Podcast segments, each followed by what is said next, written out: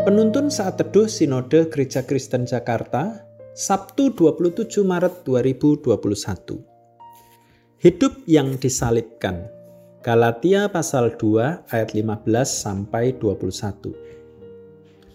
Menurut kelahiran kami adalah orang Yahudi dan bukan orang berdosa dari bangsa-bangsa lain. Kamu tahu bahwa tidak seorang pun yang dibenarkan oleh karena melakukan hukum Taurat, tetapi hanya oleh karena iman dalam Kristus Yesus. Sebab itu, kami pun telah percaya kepada Kristus Yesus, supaya kami dibenarkan oleh karena iman dalam Kristus dan bukan oleh karena melakukan hukum Taurat. Sebab tidak ada seorang pun yang dibenarkan oleh karena melakukan hukum Taurat. Tetapi jika kami sendiri, sementara kami berusaha untuk dibenarkan dalam Kristus, ternyata adalah orang-orang berdosa, apakah hal itu berarti bahwa Kristus adalah pelayan dosa? Sekali-kali tidak. Karena jikalau aku membangun kembali apa yang telah kurombak, aku menyatakan diriku sebagai pelanggar hukum Taurat. Sebab aku telah mati oleh hukum Taurat untuk hukum Taurat, supaya aku hidup untuk Allah. Aku telah disalibkan dengan Kristus namun aku hidup, tetapi bukan lagi aku sendiri yang hidup, melainkan Kristus yang hidup di dalam aku. Dan hidupku yang kuhidupi sekarang di dalam daging adalah hidup oleh iman dalam anak Allah yang telah mengasihi aku dan menyerahkan dirinya untuk aku.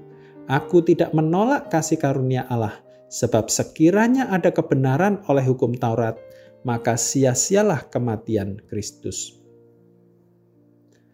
Aku telah disalibkan dengan Kristus, tulis Paulus. Apa maksudnya? Beberapa orang mengartikan kalimat ini secara negatif dengan cara hidup menolak semua teknologi modern, menyiksa diri dengan berpakaian kuno, dan tidak menghadiri pesta. Apakah itu yang dimaksudkan oleh Paulus? Kehidupan yang disalibkan berarti seorang yang hidup hanya oleh iman, meski ia masih membutuhkan dukungan manusia dan kebutuhan lain di dalam dunia, namun ia melandaskan hidupnya pada Yesus Kristus sebagai penopang hidupnya. Hidup yang disalibkan memiliki komitmen mutlak untuk mengikut Yesus. Ia ingin menjadi serupa dengan Yesus dalam segala hal. Kesempurnaan rohani tidak datang melalui melakukan hukum Taurat dan aturan-aturan keagamaan, melainkan hidup dalam persekutuan dengan Yesus Kristus. Perjalanan orang-orang percaya seperti perjalanan umat Israel. Mereka tidak hanya dibawa keluar dari Mesir, tetapi juga diantar oleh Allah memasuki tanah perjanjian. Semakin jauh mereka meninggalkan kehidupan lama di Mesir menuju Kanaan, semakin sedikit pula yang mereka katakan tentang kehidupan mereka yang lama mereka meninggalkan kehidupan lama dan hidup sebagai manusia baru di dalam Tuhan. Itulah kondisi seorang yang menyalibkan dirinya dan hidup bagi Kristus. Oleh karena itu, ketika seseorang telah menyalibkan diri dalam Kristus, ia tidak lagi hidup seperti manusia lama. Jika melihat ada orang yang tidak beres, ia tidak berkata, "Ini kelalaian siapa? Ini salah siapa?" Akan tetapi dengan rendah hati ia berkata, apa yang dapat saya berikan untuk membantu mereka? Ia menyalipkan egonya yang dahulu cepat marah dan yang suka menghakimi dengan kasih dari Kristus.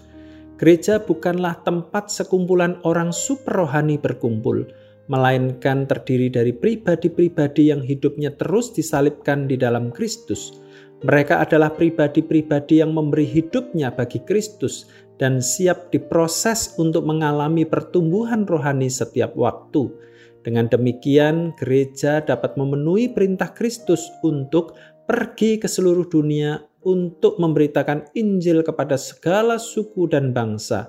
Markus 16 ayat 15. Pertanyaannya, sudah sejauh apakah kita memberikan seluruh hidup kita untuk disalibkan di dalam Kristus?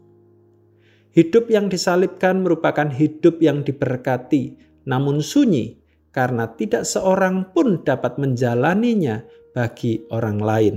Awi Toser, Tuhan Yesus memberkati.